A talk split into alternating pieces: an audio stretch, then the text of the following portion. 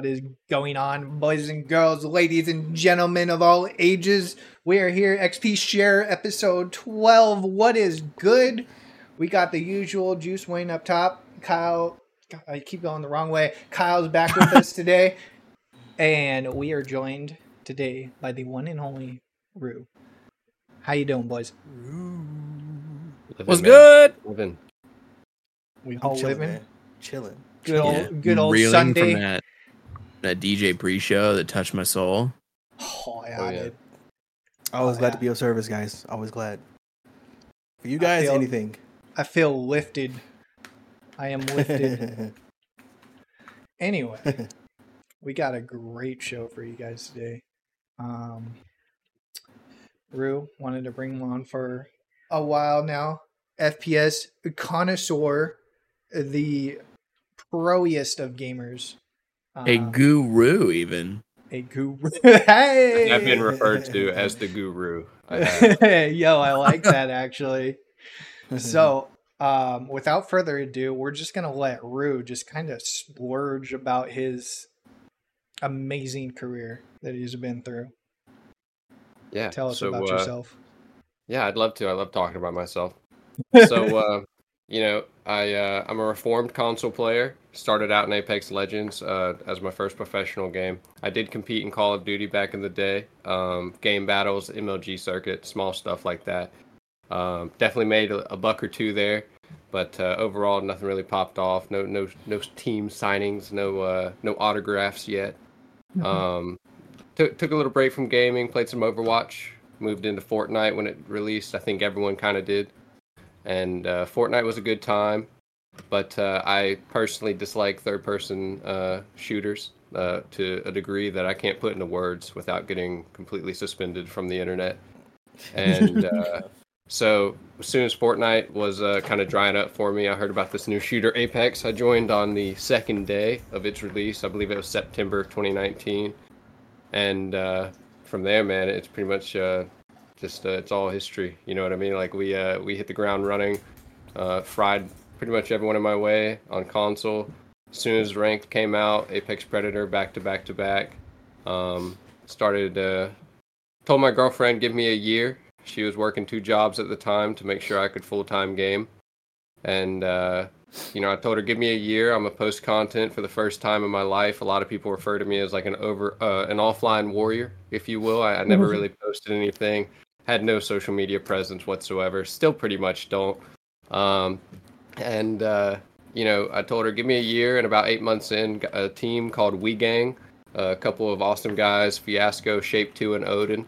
They hit me up on uh, off of Instagram posts and uh, said, "Hey man, we want to play with you in the ALGS. It's been announced. It's PC only." And uh, so I I hit up a buddy of mine in Oregon. He let me buy a PC real cheap, talking six hundred dollars, six payments of one hundred dollars, and uh, you know he he shipped that bad boy out to me, and uh, I played with controller for the first couple tournaments, and then uh, took took a little time off of Apex, played uh, mouse and keyboard on uh, a Valorant beta back when it was in closed beta or whatever. I remember And uh, uh, basically, as soon as I uh, got the grips of mouse and keyboard to any any competent level, I was itching to get back to Apex. So from there, we're uh, you know been mouse and keyboard now for I guess uh, almost three years. Uh, I would say officially giving it a good go at things for two and a half years. Uh, aim training, mechanics training, videos, such such things like that.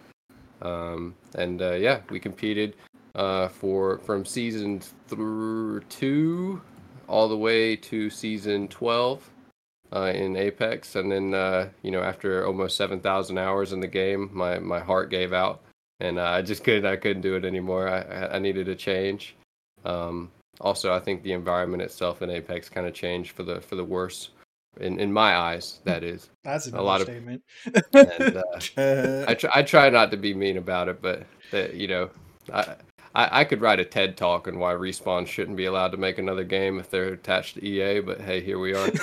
And, uh, but uh, but yeah, and, then, and now uh, we're Counter Strike 2 gamers, huh? Yeah. well, you know, Counter Strike. Uh, I've never touched it until about three months ago. Um, and if I had earlier in my life, I probably would never play a different game.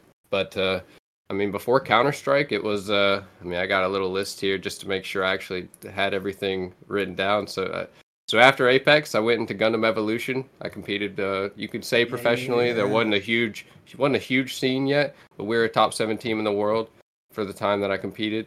Um, went into Overwatch 2 after Gundam. Uh, then Titanfall 2. I played the entire Doom franchise uh, on stream. Uh, moved into Quake Champions after that for the PvP aspect of it. Uh, got my got my butt kicked around by some people older than my parents. Uh, di- then moved moved into Diabotical, which is another arena uh, shooter. Beautiful game. Um, doesn't have a huge support system behind it with the player base. Um, basically, you're looking at like Quake Live, Diabotical, and Quake Champions all sharing the same like 1,500 players. Realistically, they're, they're all they're all like hardcore AFPS players. They don't like anything else, and if you go into their servers, they will teach you a thing or two while raising three kids. Um, Battlefield 5, I played 2042, and then I pretty much have finally landed on CS as a game. I'm going to fully commit to uh, in terms of like my skill and improvement. Um, yeah, here we are. So CS2 released, you know, like right as I get into CS. So yeah, right. um, pretty pretty great timing in my opinion, but uh, still a lot of things to learn. So yeah, wow, that's a, that's a lot of a lot of that I didn't even know of. Jesus. Yeah, same. Um, I didn't realize you played so many games in that like on that level as well. Oh Yeah, I was mean- everywhere. You know the, that's the beautiful thing about mouse and keyboard, man. Like you don't you don't have to rely on the game's engine and the software within it to uh, to really dictate your playstyle. You know, once you have that mouse control down, you know I can play Cyberpunk at the same level I played Apex. You know what I mean? Like Yeah. I'm frying NPCs. Like so. um, you know, it, once you develop the aim mechanics and uh, the mouse control, you can really just kind of play anything you want, and it's uh, you know, it's just all natural skill at that point, and all just kind of it allows you to have a lot of skill expression. I think is what's important. Sure, sure. Yeah. So how was Fucking how hell. was the transition for you between, um, I guess Apex and Quake going into a tactical shooter like CS? Sure. Um, so I think the hardest transition was probably Apex to, to Gundam for me. Um, Apex, I was in a in a really big community. Everyone kind of knew me, knew of me. Uh, had a lot of friends. You know, stream was popping. You know, like it, you know everything was going good. I swapped games to Gundam, and I think we all know how it goes when you're known for one game and then you swap to a different game. You know, some people disappear. Community kind of gets a little quieter around you. Um, I'm also not the biggest anime person, and uh, spoiler alert: if you're not into anime, Gundam is not your game. Uh, you you will not make a lot of friends, and uh, so you know I, uh, I I basically went from like buttloads of friends around me to like kind of feeling like I was on an island. I got pretty depressed, major burnout. Had to take like a month or two, or a month off of gaming completely. Just did not, did not mentally handle that well. But I think it made me stronger in the long run. Um, swapping away from Gundam really helped me. I think, uh, if I'm not mistaken, I may have gone from Gundam to maybe Battlefield 5, if I'm not mistaken, or Battlefield 5 to Gundam. I can't remember, but um, but I know that going to the battlefield scene and, and reconnecting with a lot of people that I kind of was uh, acquaintances with via the Apex scene really helped. So, but uh, I mean the Quake the Quake transition into CS. I mean CS is not you know attack shooters nothing like any of those other games that I've yeah. played. Um, yeah, but uh, I think I'm so in that like like the process of developing mouse control and working on my mechanics. Like once you hit such a high level in certain games, like you kind of start having to look for things to work on instead of just mastering those skills you already have.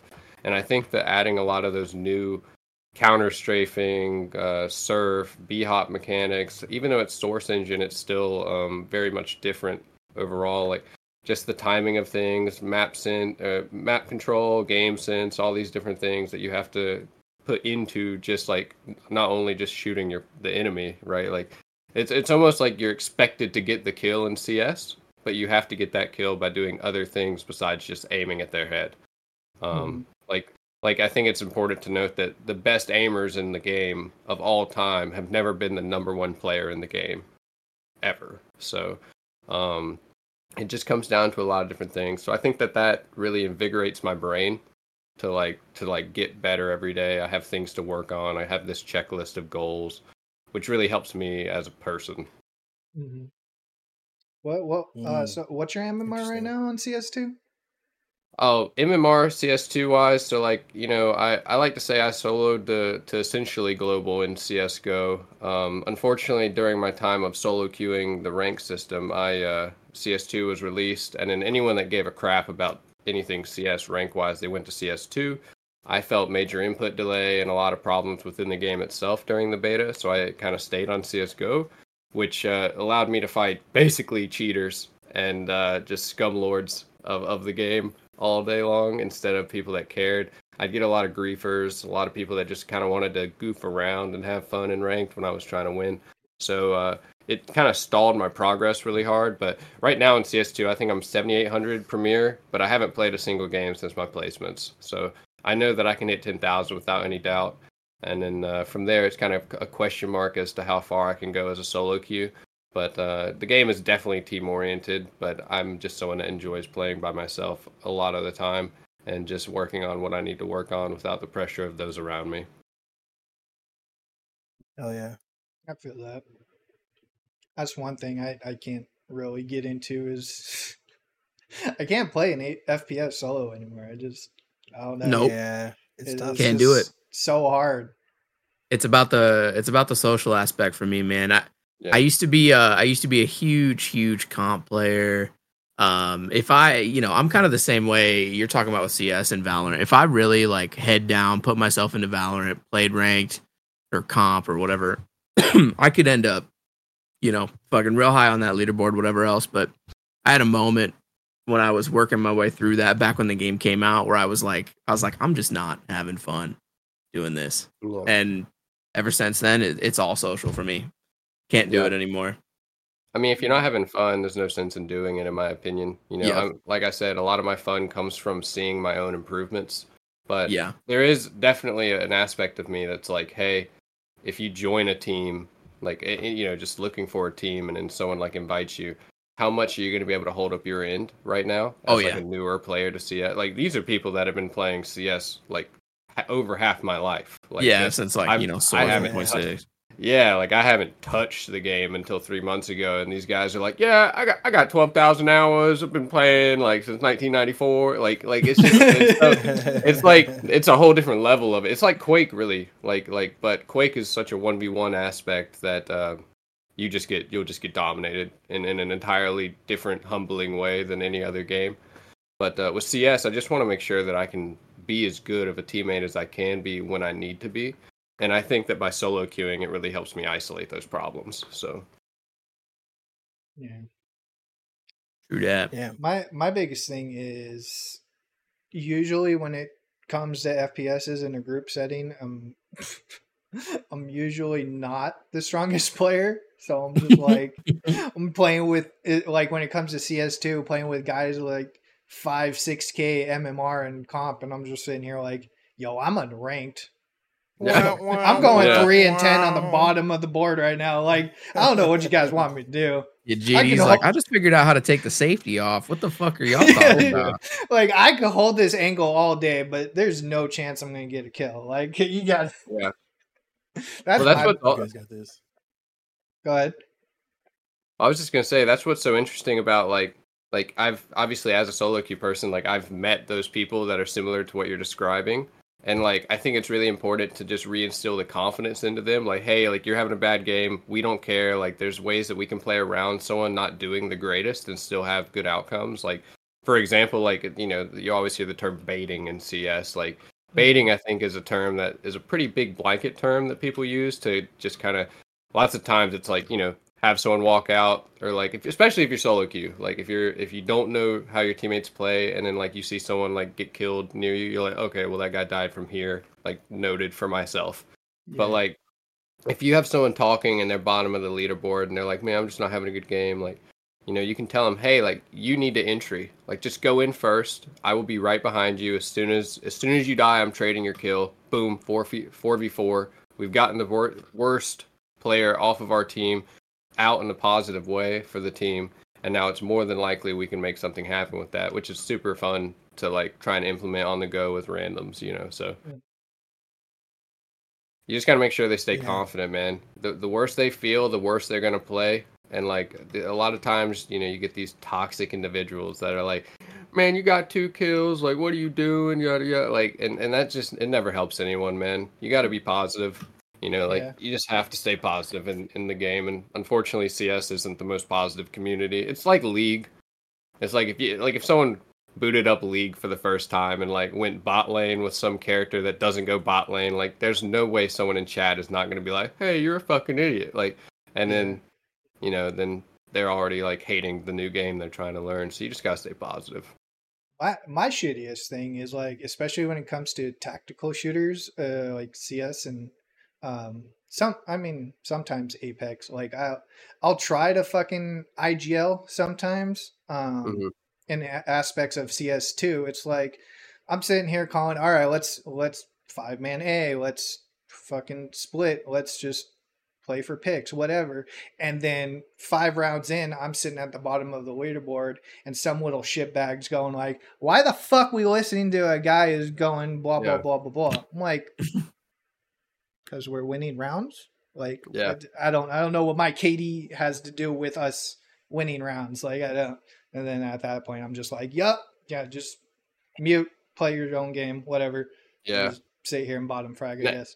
That's the number one thing that happens, right? Like as soon as someone's toxic, they're muted, and then like boom, there's a line of communication completely gone from both ends, right? Like Mhm. it just doesn't help anyone. Not to mention if anyone's talking about KD and CS, like Yeah. they don't even know what they're talking about either. True. Like Yeah, No, it's- yeah. it's we're- it's about winning rounds. That's it. yeah, it, it literally happens every time. Like I, I, I'll go in confident. Yeah, I want to play some CS2, blah blah, blah, making calls, whatever, and then round five or six, yo, this guy's negative. Why the fuck we listen to him? Like, all right, well, don't listen to me. I mean, you're you're the one going fucking. You're the one going to, towards fucking outside nuke while we're all rushing through a lobby. Like, Yeah. like us. Oh, you're I mean, you know, it's always like, okay, well, you don't want to listen to me. Let's hear your plans, right? And then as long as the team wants to listen to that guy's plans, then like we can pass the IGL over. Like that's fine, you know. Like, Yeah. and I think IGLing obviously has different levels to it. Like in Apex, I was considered an IGL fragger because like I could pretty much. I'm an IGL, but I I'm also more than happy to go in and fry somebody, um, if I need to. But uh, in CS, like I'll IGL occasionally. I try and let the more experienced players talk a lot because of- oftentimes, like I said, they've been playing for years, um, which is- really speaks to volume. That like I'm three months in playing with these guys that have been playing for years. Like I Yeah, think it's wild. But uh, you know, like they, they may have a plan, they may see something that I don't see right in the situation, and me offering them the opportunity to IGL oftentimes lead me to learning something that I can use later on. So I think that's normally the most helpful thing for me. Um, but yeah, I mean, as long as they have a plan, if they're just shit talking, I mean, like have bozo behavior, mute. But like, you know, if they, uh, if they, as long as they have a plan that's uh, seemingly better than mine, and everyone's willing to go along with it, I think it works out fine. yeah. You know, plus, you know, changing things up every round is good. You know, I might have three plays total that I know about on a map, and you know, once we exhaust those three, it's kind of like the other team might be an early read. They're like, no one's a main. You know, they're probably going mid to split underpass and then B apartments. Like, yeah. and then you know it starts to become a little readable and that's the fun thing about it man. It's like it's like a chess fps play or a game. You know what i mean? Like it, it, there's so many tiny aspects to t- take into account that um, i could see myself being entertained with it for years now just still learning still improving so. That's great.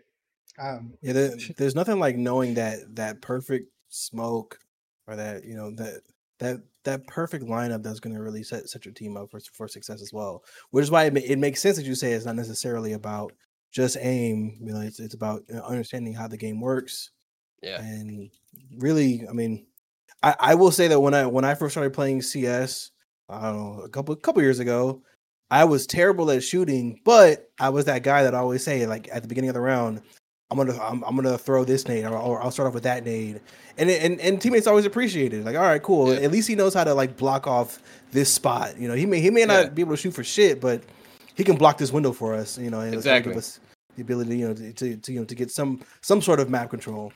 yeah, it feels really good to be like, like, first couple rounds kind of go rough, and then someone's like, "Man, anyone know Market Smoke?" And you'll be like, "Yeah, I do."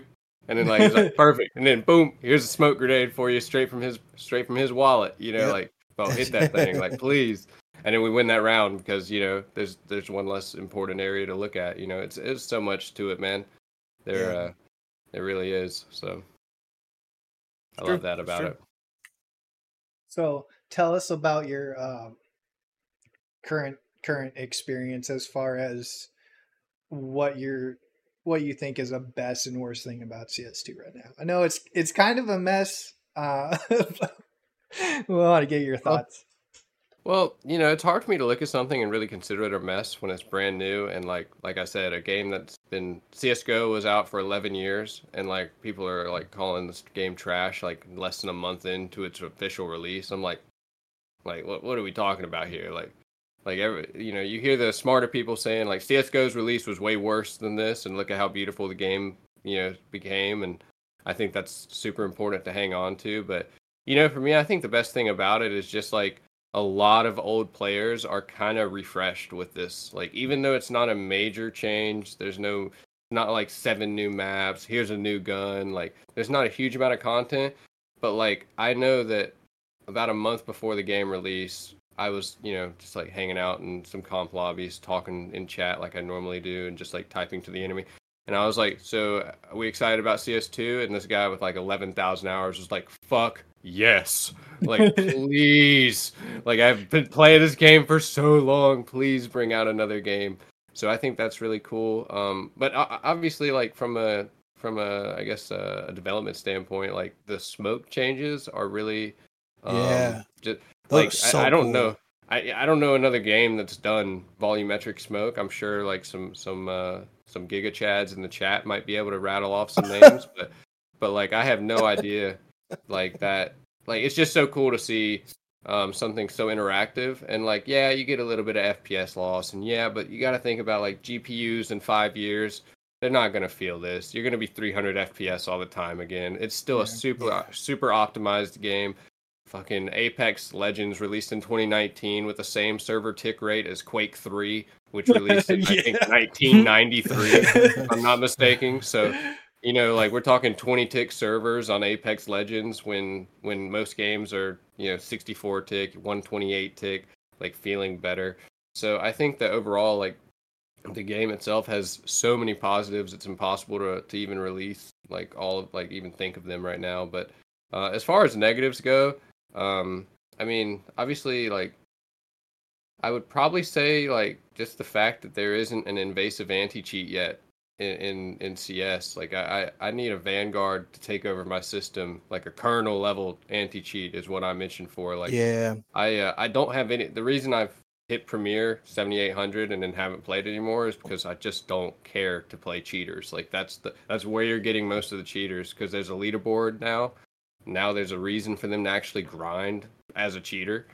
And uh, you know, like before it was just kind of like, yeah, you'd get cheaters here and there and like, yeah, they sucked and whatever, but there there was nothing displaying their skill level, if you will, besides that little badge they could see in their lobby but like um now there's like a global leaderboard and i just don't it's hard for me to get the the motivation to grind that if i know that i might you know you're getting like one out of three lobbies with wall hackers right now. Like it's a it's a problem. Like Yeah. and if you got walls and it's funny people call me a cheater and stuff like every now and then because like I, I just fry people and i have a newer account and i mean it's it's a pretty valid complaint i guess. Um i've been called cheater across many a game. Just put your But, profile uh, on on private. yeah i mean yeah i mean just i i put i literally have some info about my previous fps experience and people still will just like call me a cheater and i'm like bro like what cheat why- like like don't, don't disgrace my my work like this like yeah, right. but um you know like i've been called cheater across battlefield titanfall apex even people called me cheater occasionally like and uh you know but in cs man like it's uh it's just a really bad problem like it's uh very much a real issue in the game Yeah. yeah, I can Um, imagine. i uh, i think i kind of forgot how where i was leading with that initially but uh but yeah Oh, Actually- oh, I was saying that if I had cheats, I wouldn't drop a game. Like, there's no way. Like, you would Yeah, not, right. you would not, you would not win a round against me if I had wall hacks. I would be calling everything perfect. Like, and these people, they're, they're- you can tell they're very bad at games when they cheat. They're just Oh staring my at God, the yeah. walls, lining things up, like just walking out, boop, headshot, and like you're like, oh yeah, for sure, dude. yeah, that, Like you can't counter strafe, and you ran into the wall by accident trying to defuse, but yeah, you hit that shot, dog. like, You know. Uh, it's actually Yeah. kind of funny. I was um, it, it's funny you talk about uh, you talked about earlier how aiming isn't like the biggest thing in CS at all, and that actually it just goes to show. I actually watched a two v two uh, between two pros and just two random person, two random people with cheats, and the cheaters they went through a round of aimbot, a round of wall hacks, and then a round of both, and they got shit on both times. And the only close game was the one where they had both aimbot and wall hacks. So it's like as long as you know how like your game sense on CS2 is gonna like outwin everything. Yeah. Yeah, that- we- that's that's for real. They just had a they had a situation, and I think it was Game Changers or some qualifier tournament for Valorant, where some team got disqualified because someone was caught using cheats. And the funny thing is, is that team ended up losing 0-2 to a team in their last match. It just got absolutely shit on. And it's like everyone that was in that game, they're like, "Wow, I never would have guessed because we shit on them so hard." I- They were they were like, "It's not even close." Like, I think it was Mal. Are you referring to Malibu from the VCT women's scene? If I'm not yeah, from the the Newt Newt team or whatever. Yeah, yeah Newt Newt. That's right. Yeah, yeah, yeah.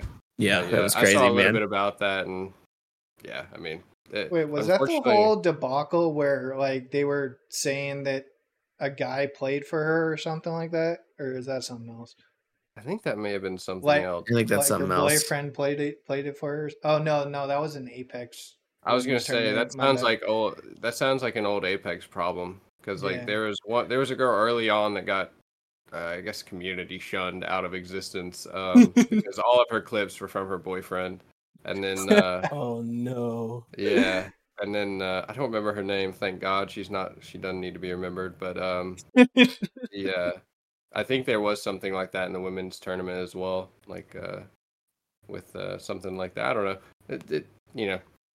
There's, there's lots of things they could put in place to kind of help that, and but they, they never will.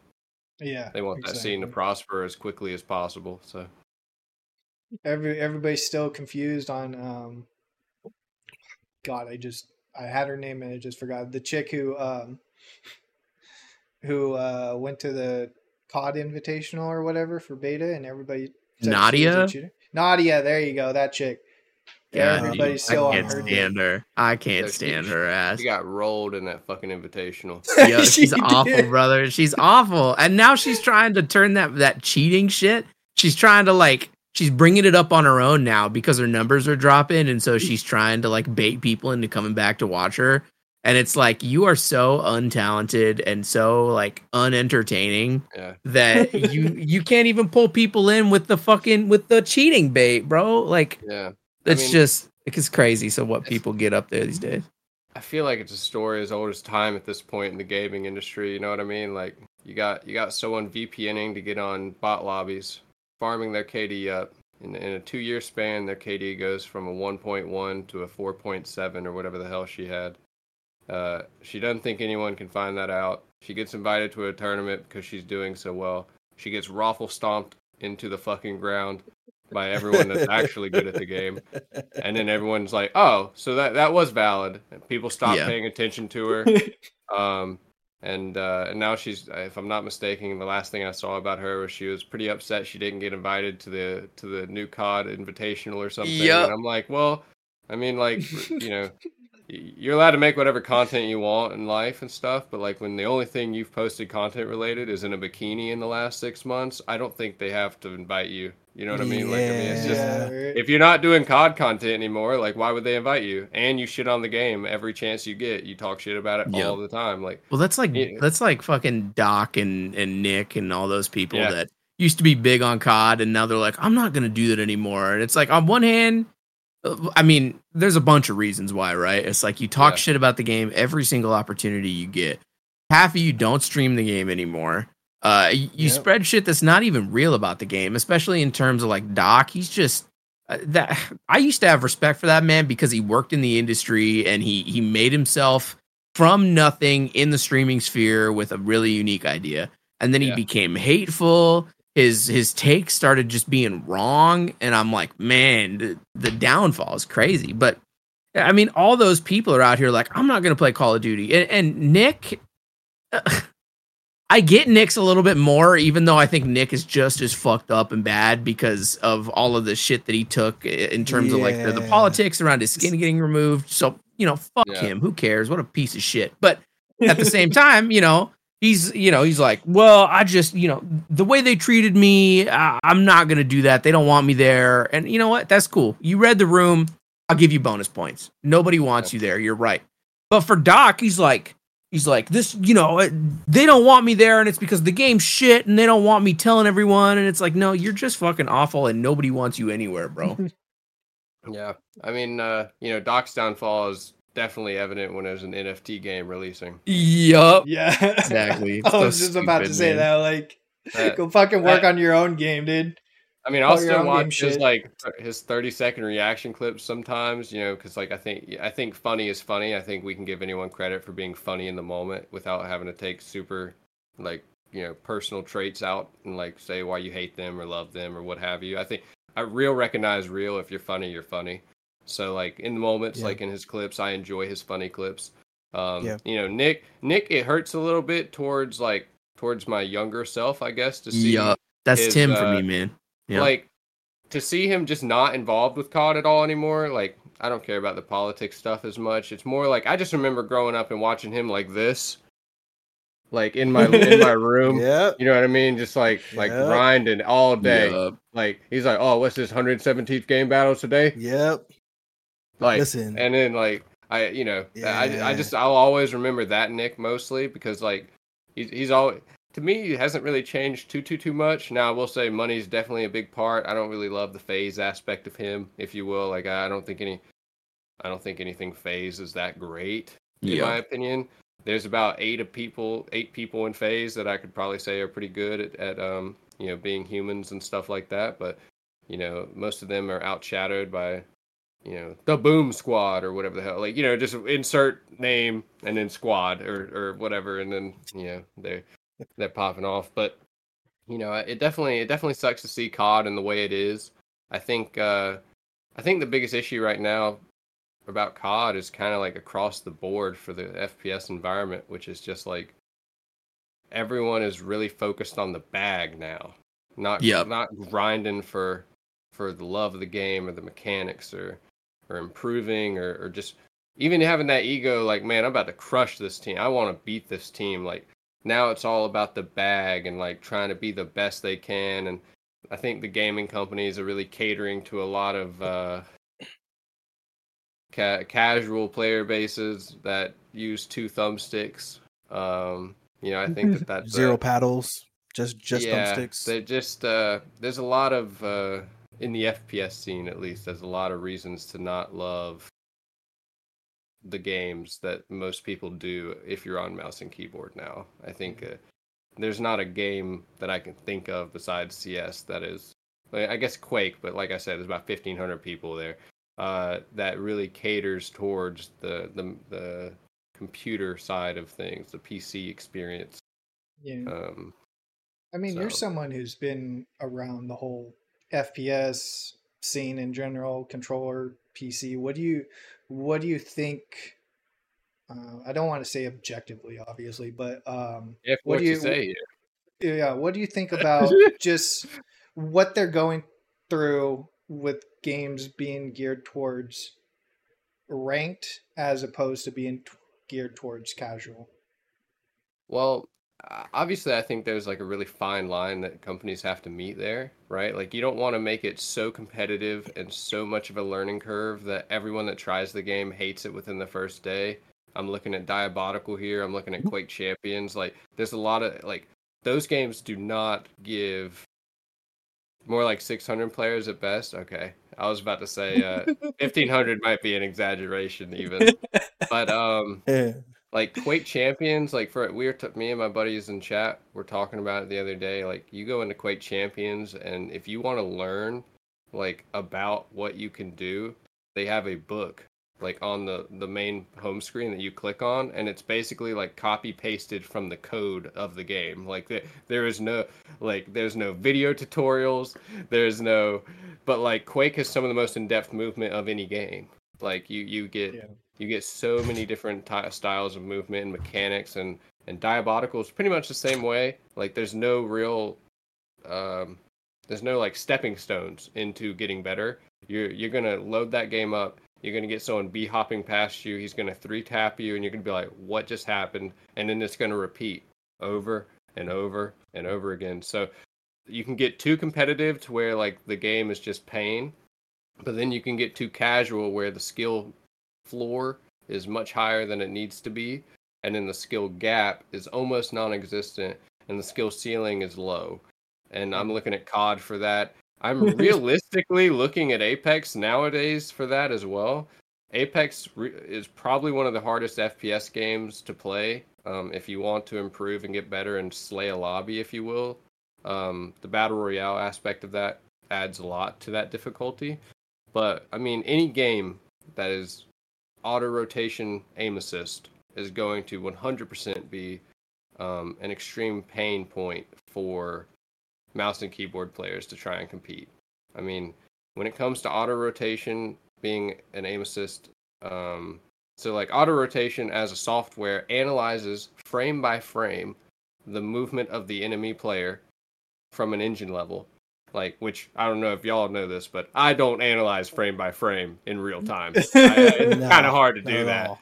and will adjust the so like if someone's strafing to the left or i guess uh, yeah to the left and then they take one step to the right auto rotation will correct that for the player instantaneously. Like they like um there's a there's a post from my buddy um on twitter. His name's lobotomy. I say my buddy. I've bought some stuff from him. I know him. He's an acquaintance and uh but he uh, he's very um he he went to school for I believe neurology.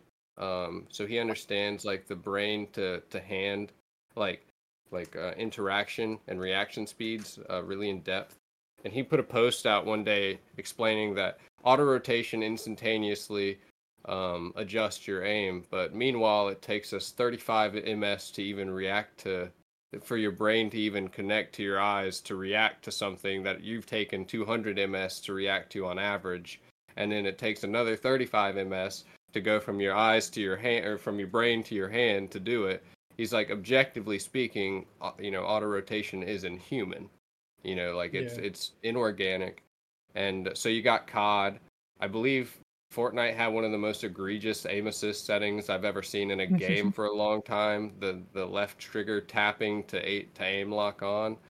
Um i think that you know I- think games that just in- incorporate these types of uh, software like uh, they just they just don't allow for um true skill to shine in my opinion. They try and put everyone near the same level um but uh that's that's unhealthy for a game as well um yeah. there's a i believe scump said it he said like in old cods you had to be a good gunny you know like you had to have good aim you had to actually like be good with the the gun skill and then they had a throwback black ops 2 tournament not too long ago if i'm not mistaken Oh my god! and uh, I don't know Everyone if y'all saw those awesome. clips, but uh, those were professional players with Yep. championships.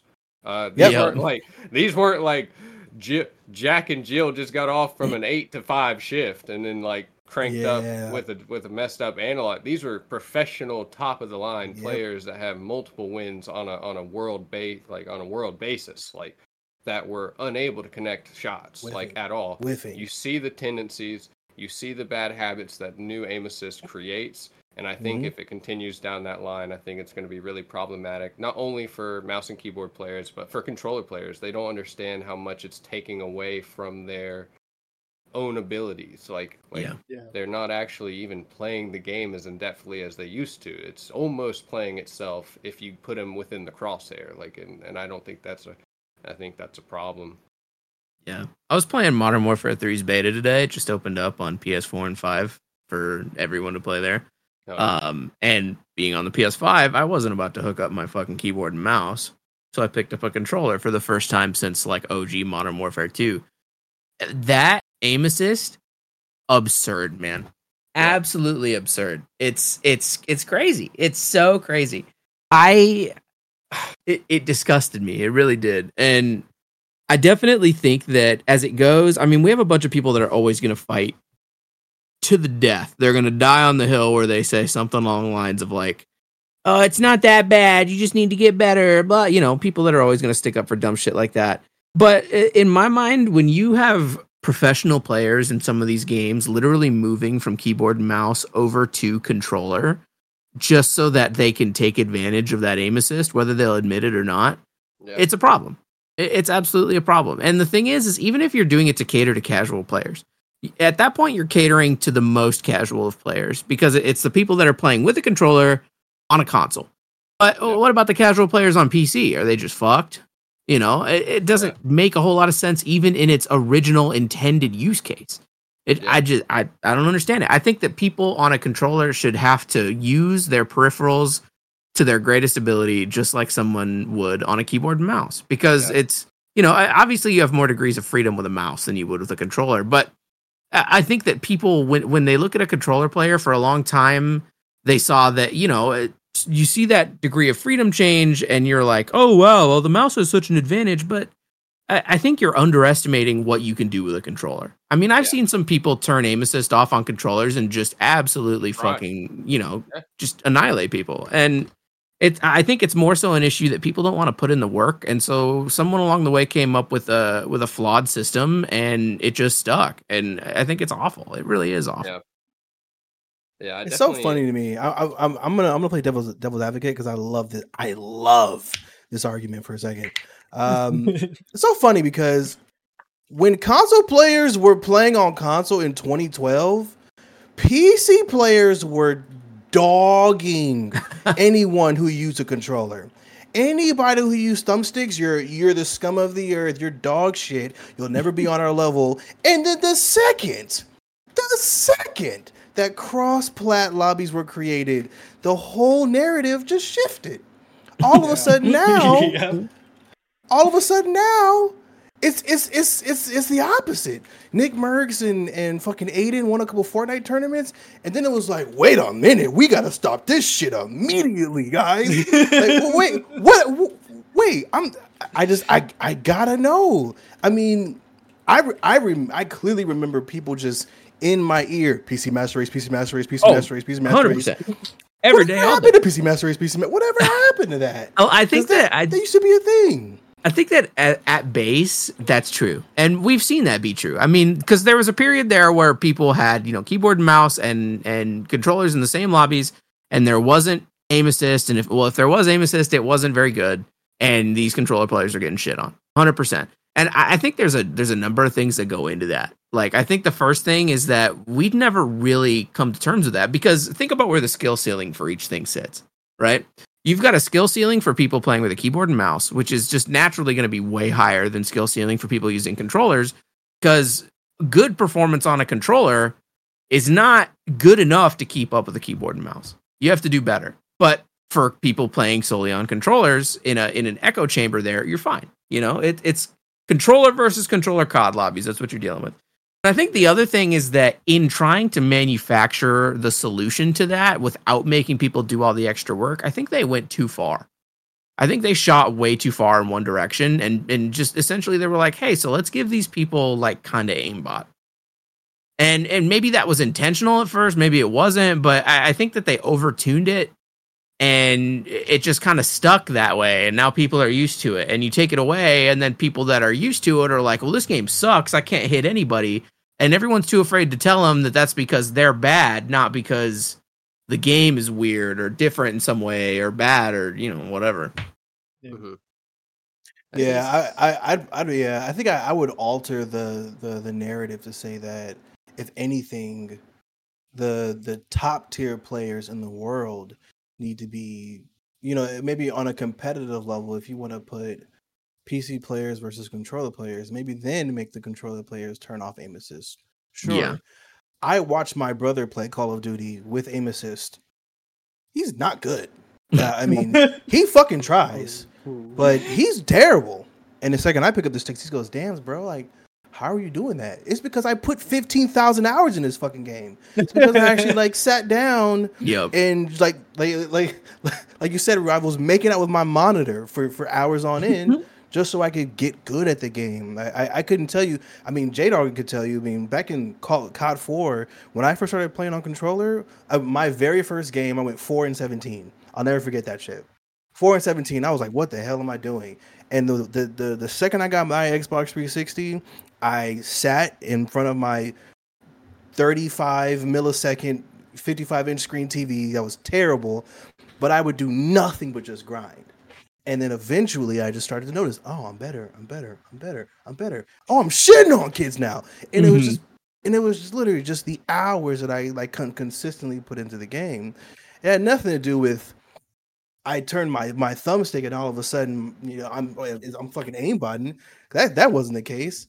Mhm. But it was it was it was just the hours upon hours upon hours of gameplay that I That's how put it should into be. it. Yeah. And so I I, think that the people the people who grind should be rewarded because that muscle memory is what is going to make you as good at the game as you are.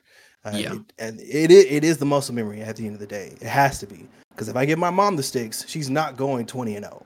It's just not happening. Well, listen. Let's let's give her a controller and let's see first of all. What, let's, Let's test, test this this first. Let's throw her on one of these new need- gen cards. Let's we see how it goes. We need a scientific method this Uh, shit. Yeah, Come I on, think we need to put the sticks down in front of your mom and give her a chance. You talking some shit over here? God damn. I, I definitely think that from from my standpoint, I don't think con- I don't think controller and PC should ever compete against one another in the same lobby. I think that that I think that's where the biggest problem lies. I think mouse and keyboard should be limited to mouse and keyboard. I think console should be limited to console. I like that. controller to controller. Um, with that being said, I do believe in gyro technology. Like I, I really fuck with gyro. Um, if controller players put time in to learn gyro, they will be as good as mouse and keyboard players. That is using once again the human element, which like like you talked about earlier, Kyle, with the the skill ceiling will always be infinitely higher on mouse and keyboard, and that's Yep. because it involves human you know, involves eight muscles in your arm. You know, ten like ten muscles from your shoulder down to your hands. It involves you actually putting in the time, learning your play space, dialing in your CM per 360 or sensitivity or DPI, CPI, whatever you want to call it, learning what you like to work with, you know, using a mouse pad that's clean. It involves having good posture, not being dehydrated, having food in your belly, getting a good night's sleep. Like it involves so much more than it does um, with controller. And I'm coming from a controller base, right? Like I've I I real recognize real, right? Like I I've played on controller at a high level. I've played on mouse and keyboard at a high level. Apex has a really bad case of people swapping to controller, and that's because people in competitive are not looking for mouse and keyboard players. The Yeah. problem Yeah. stems from inconsistencies across an eight-hour span of grinding. Uh, unfortunately, um, like the low inconsistencies are just another way of saying like you go high and then you go low, right? Like, and the goal of MNK is to take your high points, which is the best day ever, and then your low points and, incre- and lessening that range, right? Like trying to bring your consistency up to the point of not having those awful off days because of bad habits that you develop when you're tired or whatever. Oh, you're six hours into grinding. Now you got bad posture. Now your forearm's sitting different on the table. Now you're not aiming as well. You're getting tilted. Your mind's not where it needs to be. And that can affect your gameplay. Yep. Whereas we always see in Apex that the first top 10 predators in the world, 1, 2, you know, through 10, are always going to be controller players almost because they realistically have less fatigue on their body while they play. So I don't think that the two inputs should be even remotely matched in the same lobbies, and I think that's the biggest issue with like this drama that happens. I just think that like people they're just it's you know it's two different cuts of cloth, man. Like there's no hate towards controller and there's no hate towards mouse and keyboard players if they don't face each other. You know, like they Yeah. like it just is how it is. Like and you know, like like I talked about earlier, aim assist as a software has grown in so many ways. Um, and unfortunately, the hardware they're on as well has grown in so many ways. Like aim assist, from a uh, from a grassroots growth standpoint, is because con- consoles were 30 FPS on a 30 hertz TV sitting on the couch. Like realistically, no one's going to be able to aim well there.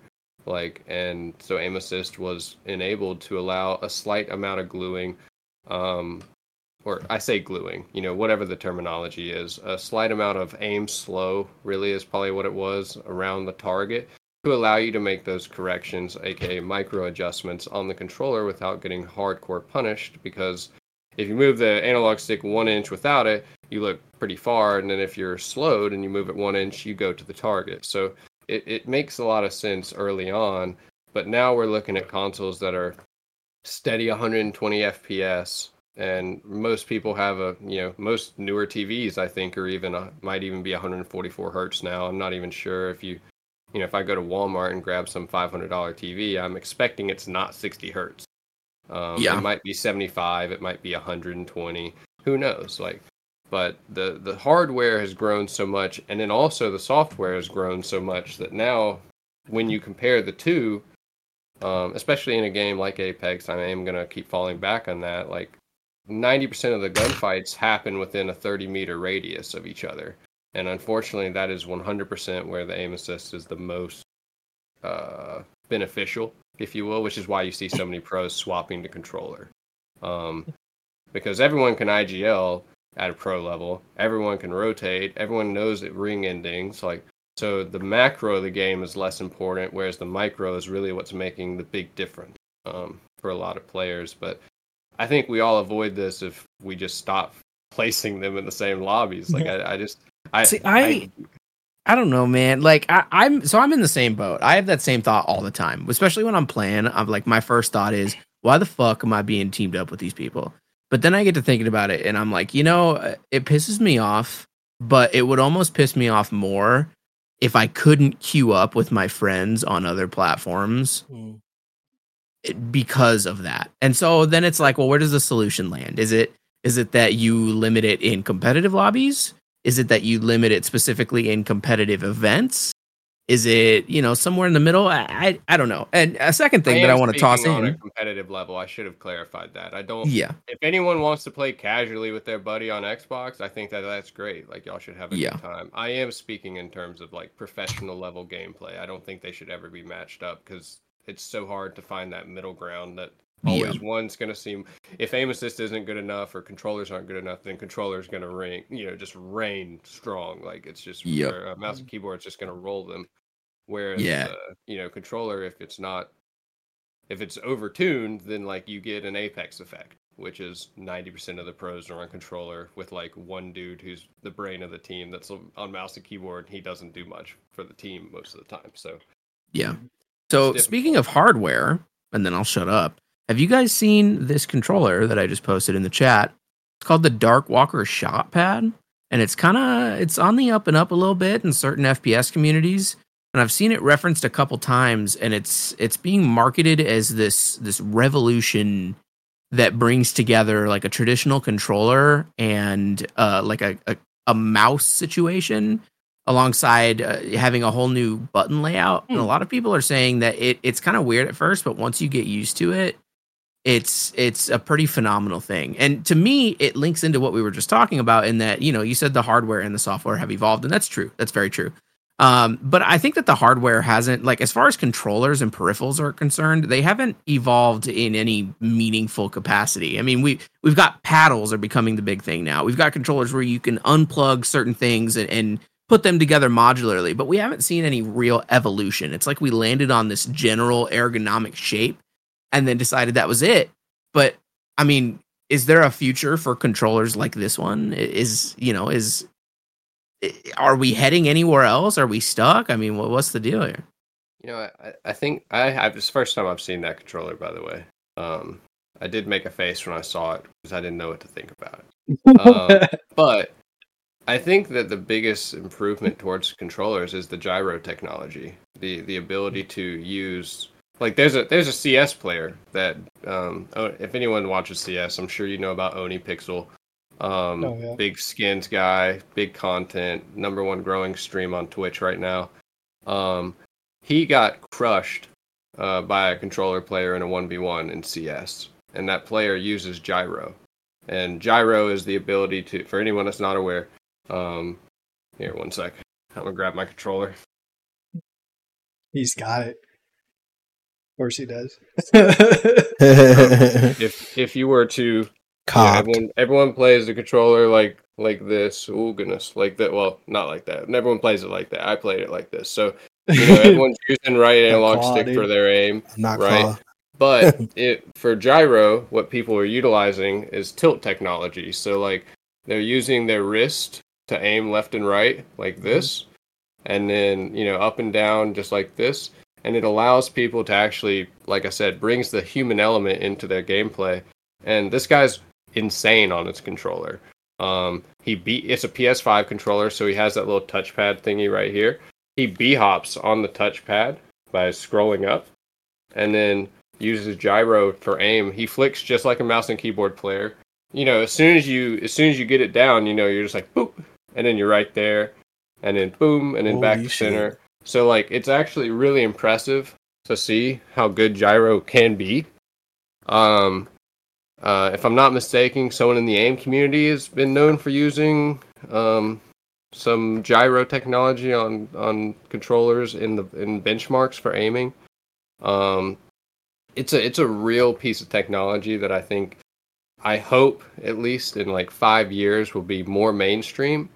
Um, there's a guy, dude. There's a video that someone recorded on what I can only assume was a camcorder back in the day playing Quake Live on on a controller, no aim assist at all, and he was frying people. Like so, I I think the problem is that like for me is like if the software is on by default and it's set to its best setting by default, aka Apex, everyone uses it without thinking about it.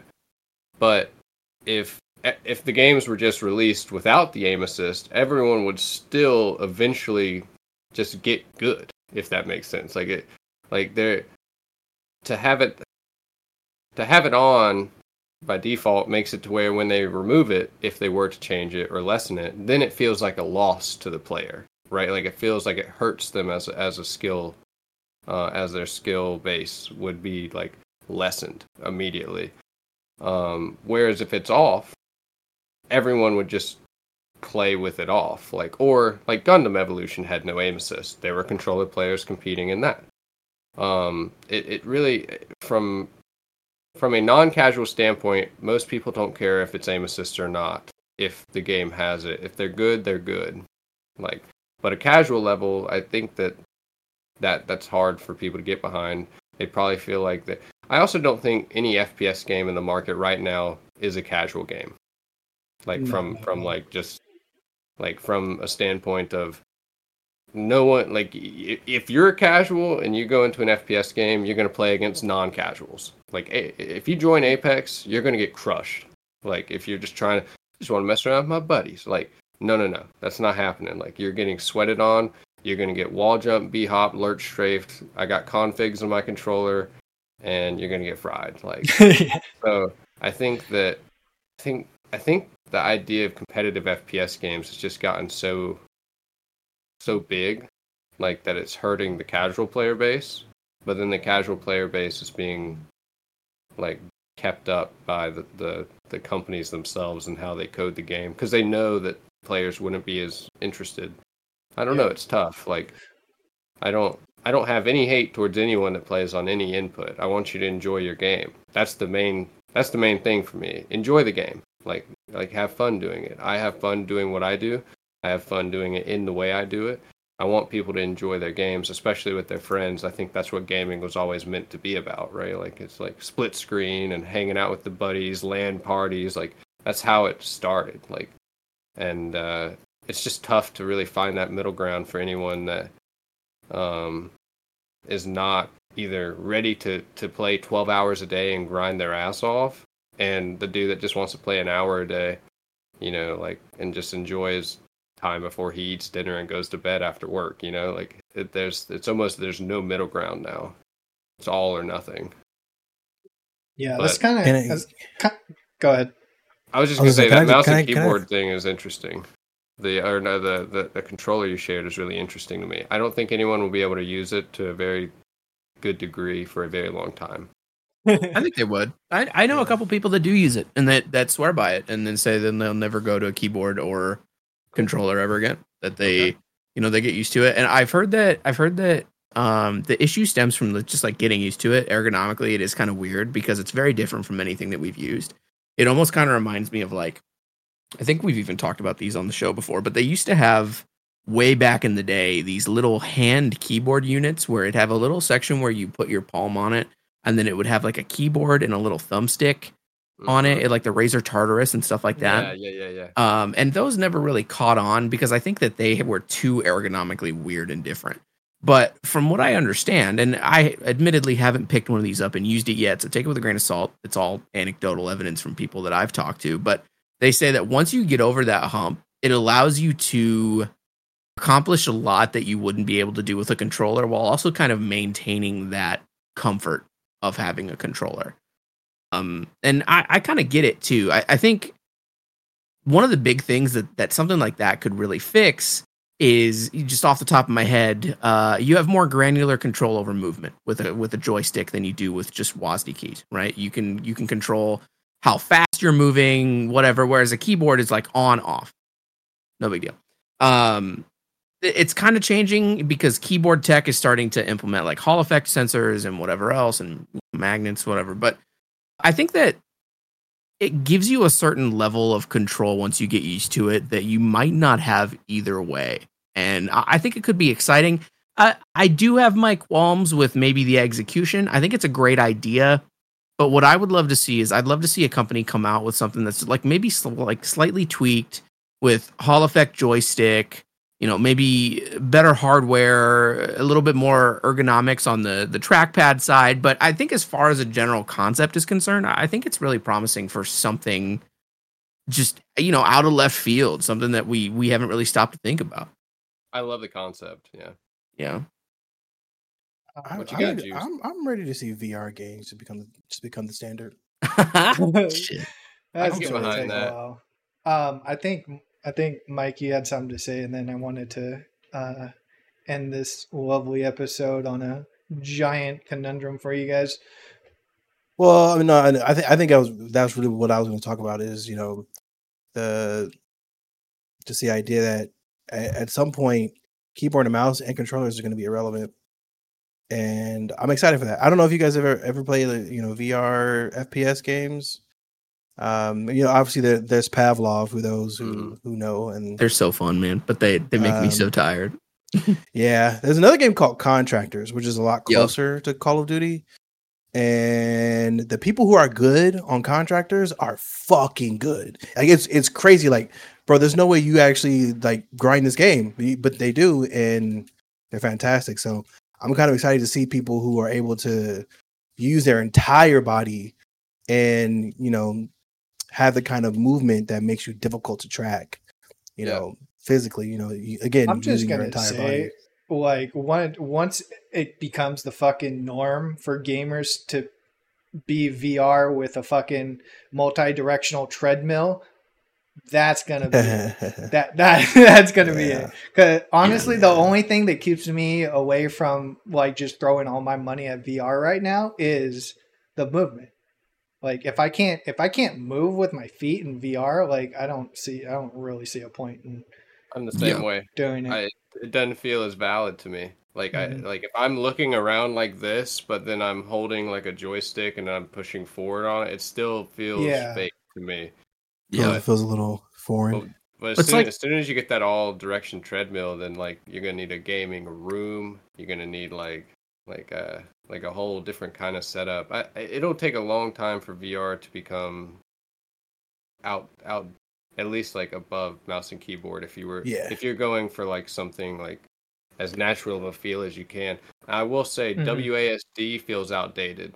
Like I, I, I may Yeah. hate saying that, but like Yep. the analog stick uh, hor- uh diagonal movement is is valid. Like that's Yep. that's a it's one of the that's the best thing about it. That's why I will play Skyrim on a controller. I don't play it on mouse and keyboard. I will Yeah, play I agree. On a controller. I don't like if it's not a FPS, I'm not playing it W like mouse and keyboard. Like it's, Yep. c- controllers are the most comfortable way to play a game non-seriously in my opinion. Like I think they're more immersive too. We kind of talked about this in another episode a little bit, but yeah, we did. there's just there's just something about having a controller in your hands that just puts you in a game more than like a keyboard and mouse does. And I can't really figure out why. I, I think it is because you have more granular control over your character and what you do in the game world, which you know more agency is always going to feel more real. Um, th- the thing about VR, and I'm going to make this short, but um, right now I think that that you know because multi-directional treadmills are not perfect and even the ones that are out are so fucking expensive. I mean there's a Yeah, lot there. yeah. but honestly what just rent out a warehouse fill it with like nerf walls and floors and just let me run around and jump and slam into shit. That's that's all i need really. But um the the day that i'm excited about is so far out and it may never end up happening but full dive vr man.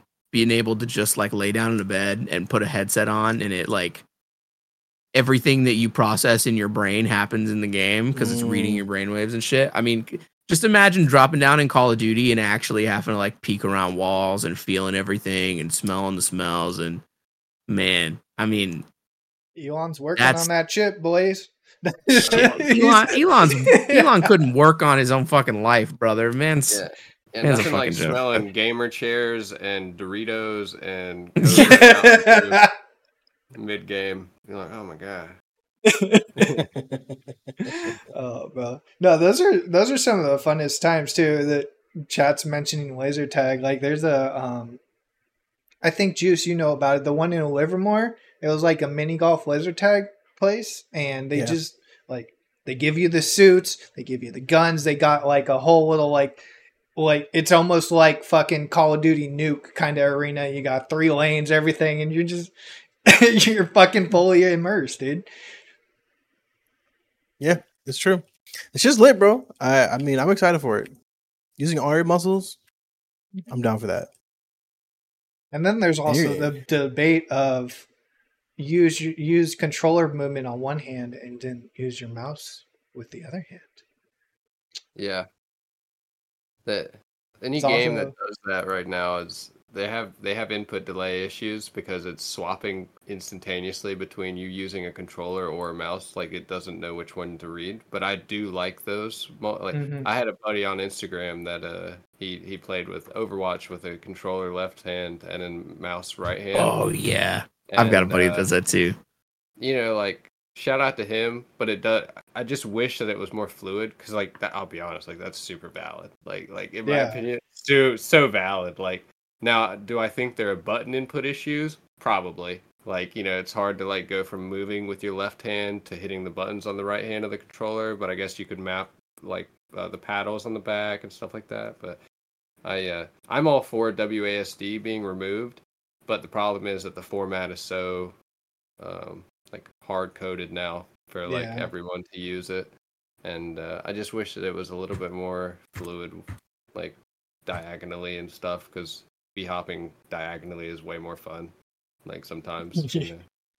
but uh i don't know it's all skill ceiling i guess but it's hard it's hard to find that middle ground of everything being you have to go like to controller for this one thing and then the mouse for this one thing and then even the vr for this one thing and we're waiting for the we're waiting for the game stop of of inputs you know what i mean like Yeah, like yeah.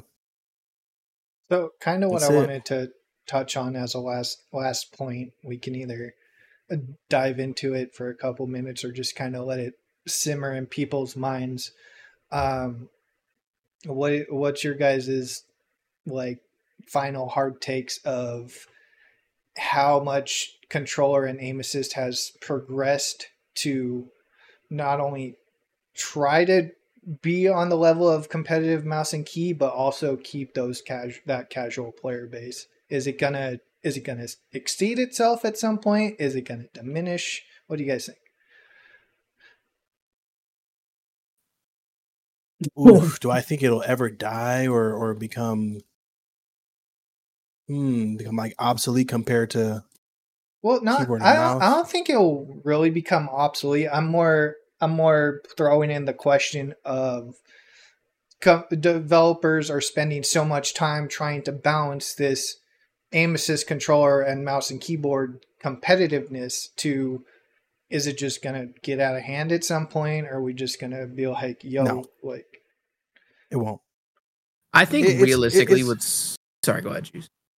Uh, I'm just saying it's it- it's not- it's not going to get out of hand because at the end of the day, when you put the best in the world on mouse and keyboard versus the best in the world on controller, you're going to have a, either a really balanced game or a very lopsided game in favor of mouse and keyboard.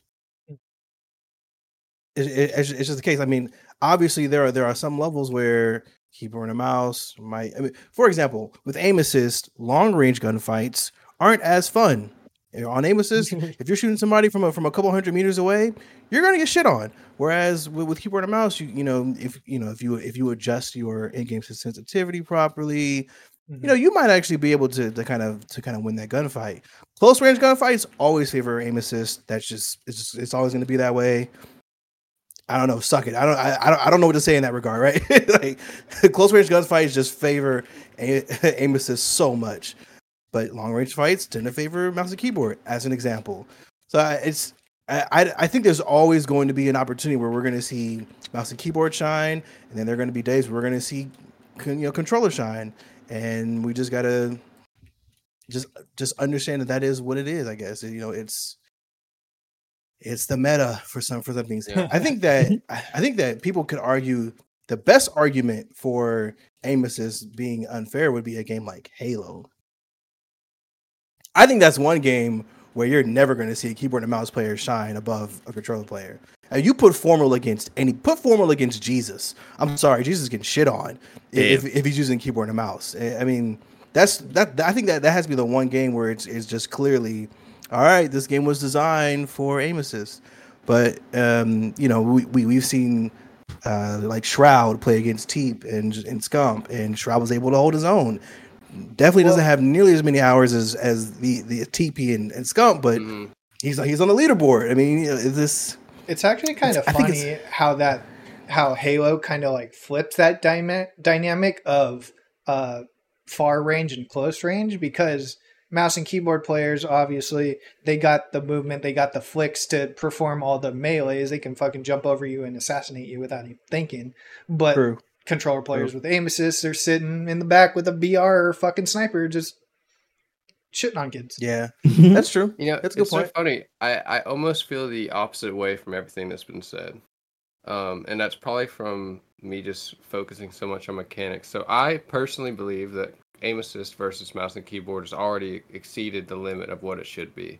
And Yeah, that's me too. Because I think that a lot of controller players don't um, and the ones that do, if we do place top controller players, and we're talking real top controller players versus top MK players in the world, I do 100% think that uh, controller has a much better chance of shining. And that's because most of the top controller players utilize proper strafe mechanics and actual aim mechanics that most good controller players don't utilize as much. Uh, in Apex, for example, uh, there's a strafe mechanic called uh, you're, you're talking about mirroring or count or anti-mirroring, okay? And when that and what we're referring to there is when a target's moving to the left, you're going to walk to the right to where basically you're keeping them within a range uh, while you're strafing. And then if you're mirroring, that means if they're going to the left on your screen, you're going to follow them on the left of your screen. So uh, in Apex Legends, there's been a few clips that have been shown um, that basically like aim assist, not only to mention stick drift, uh, is a major problem when it comes to aim assist functioning. Because if you have stick drift, which is just a proper like normal controller thing. Like I've had, I probably have had 20 controllers in my lifetime, and all of them at some point had stick drift. Yeah. Um, which is, um, if anyone in the chat isn't aware, it's when basically the right analog stick sensor is a little bit jarred from whatever you've been doing, moving it too much, and it's always registering an input. So uh, it might slowly drift up to the right, might slowly drift to the bottom, who knows? But once you understand it has that, you automatically counter it by having a slight input a certain way, and then it, it doesn't really, you don't even notice it anymore. But the problem is that the aim assist software notices it all the time.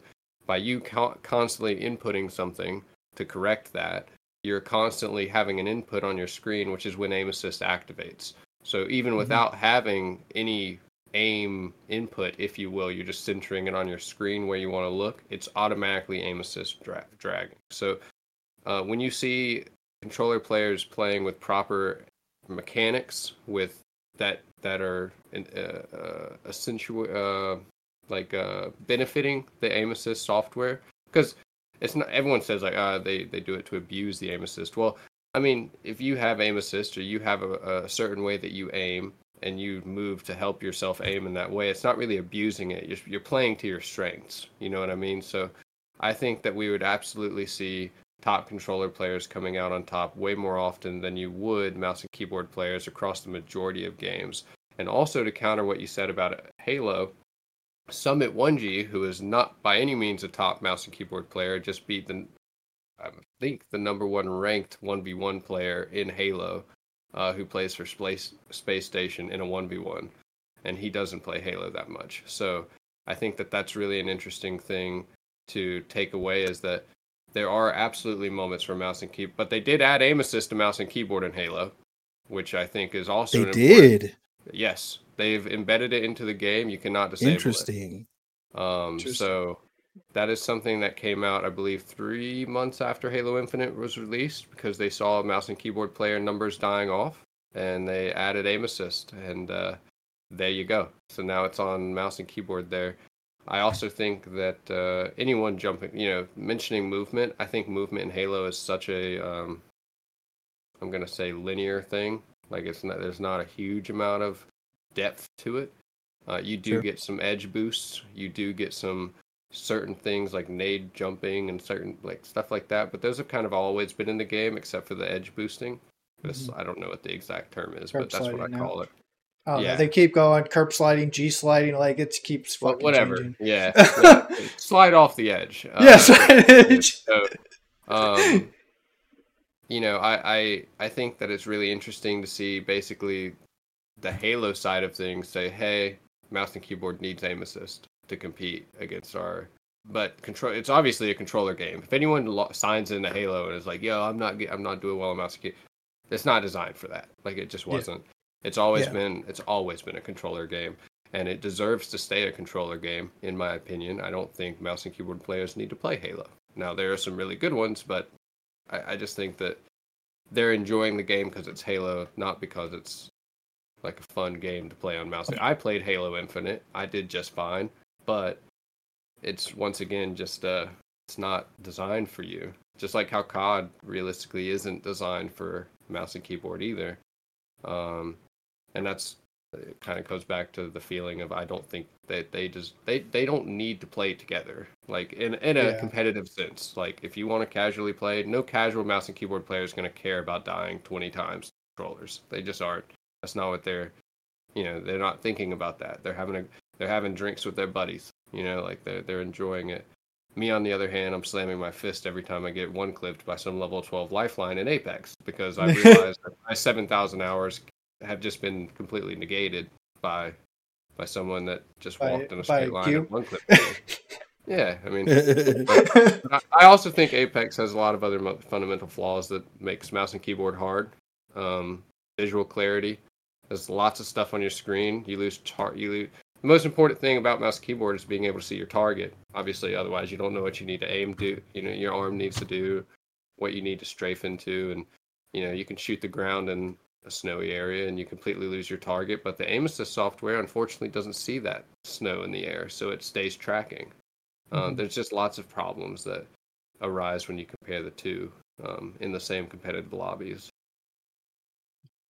It's definitely different too, and um, I, I like I like that you mentioned the um, competitive aspect of controller and PC again because uh, I was thinking um, I don't know it's it goes I think it goes from a competitive aspect of competitive players are gonna if they're really competitive about a game they're gonna switch fucking per, whatever peripheral they want to use anyways.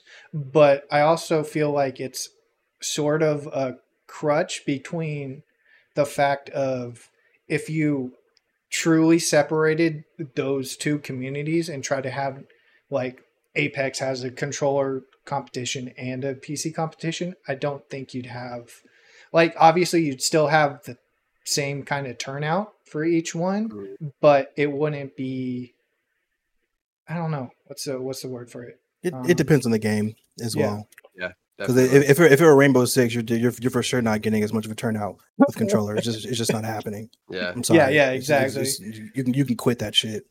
PC Yeah. is gonna fucking rule every time in, in Rainbow Six.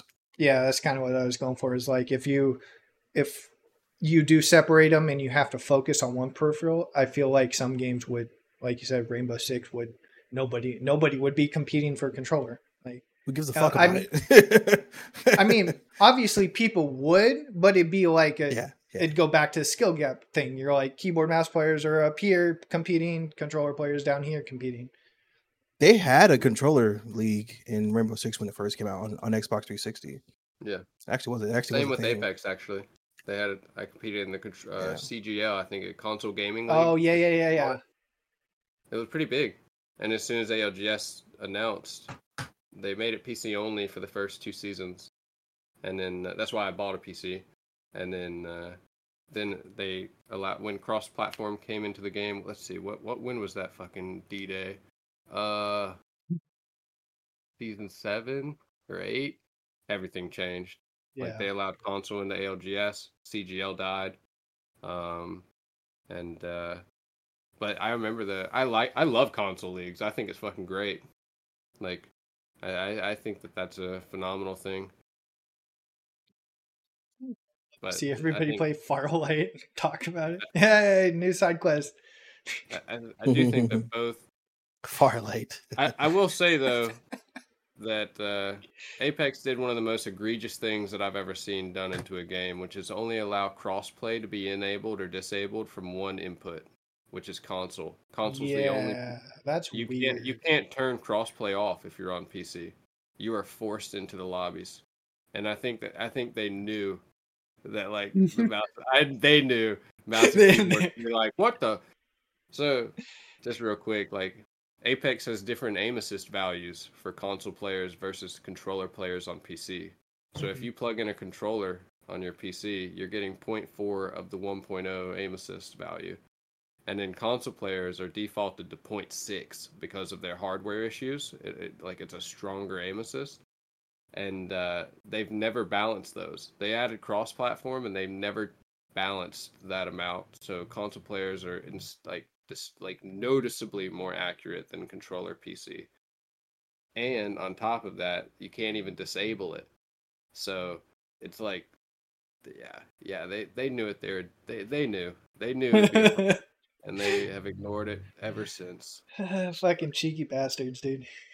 I've never seen a game do crossplay from one one direction. I've just never actually seen that. I you may you guys may know other games that have done it, but I've I've never touched a game that has only one one wayed it before. So EA gonna be EA. Gotta love it. EA, gotta love, gotta Well- love to hate them. Anyways, this has been great conversation. I still, of course, we could go on with the aim assist controller PC debate for at least probably half an hour more, but I think we should we should call it. It's been a great episode. My voice goes out. yeah, exactly. It's a eh, there's a there's a lot of dots to connect, and it's I don't know it. I, I think it all boils down to is like what what are the devs going to cater to? Are you going to look for more casual players? Or are you going to cater towards your competitive community? The money. It's always going to be gonna- for mm, money. money, now, and especially in nowadays, like it's all these big name, big corporate names in the in the scene. It's always going to be towards the money now. So, so mouse and keyboard's dying race is what I'm trying to say. yeah, dude, just give it, give me that multi-directional treadmill, dude. It's over. It's gone. I won't. I won't ever leave Yeah. my room. I'm gonna look into that controller with the track, the touchpad. I uh, that, that's an interesting thing. My biggest dislike about it is it would probably feel like I'm trying to play a mobile game, like with one side of my hand, like because it just kind of. I don't Yeah. know. Like I'd have to see how the input is, you know, in the sensor fields and things like that. But I'm all for touch things being the next big thing, and you know, I I, I like an analog stick, but that that thing seemed really interesting. Definitely worth a try. Yeah, yeah, yeah. Oh, I think the I I think the gotta Steam fucking Deck's got a lot pee. of Holy shit! oh my god, Juice, go Holy pee. shit. All right. No, Oh, he already no, no. threw in his r- link holding- tree. He's ready. hold He's ready. Yeah, I'm out of here. Fuck it. hold it, hold it till we fade out. Until it fade out. Rue, feel free to uh, drop all your socials in Yeah. the chat. Thank you all Oops, for that's not joining my us today. social. Yeah, I mean, Is I, that- I'll, uh, I'll, I'll link mine. afterwards, but I'm happy to go into a little. You know, I I do coaching. If anyone needs uh, There it is. FPS optimization, um, I do uh, anything from lifestyle, you know, habits, uh, posture, sleep, aim, uh, in-game mechanical improvements. Um, pretty much anything that you can think of FPS wise, I've I've been there, I've improved at it, and I've gotten to where I am. So I'm happy to help you along the way. Um, you know, you just let me know. Hit me up on Twitter. Hit me up on Discord. Uh, you need Rue is on Twitter. Um, pretty easy to remember. Uh, Come, come, make me a better aimer, please. I will. I will do that. I'm helping out a couple people right now, and I'm happy to add to that. You know, I uh, always here. Thank you, Rue, for joining us. Great episode 12 in the bag. Love you guys. Thank you all for joining in. We'll see you all in two weeks. Um, let's see when when is the next spotlight? Uh, I think we're gonna do spotlight on the 29th. So no spotlight on the 15th. We'll be back for XP share on the 22nd and then uh, another episode of Spotlight on the 29th. Uh, if you haven't joined the Discord already, feel free to hop in. We throw in all the updates there, and we're gonna let Juice go take a piss. Love Hmm. y'all. Thanks I'm for running. joining. Bye. Drew, love you. Love you Bye, too, Jack. bro. Appreciate y'all. Peace.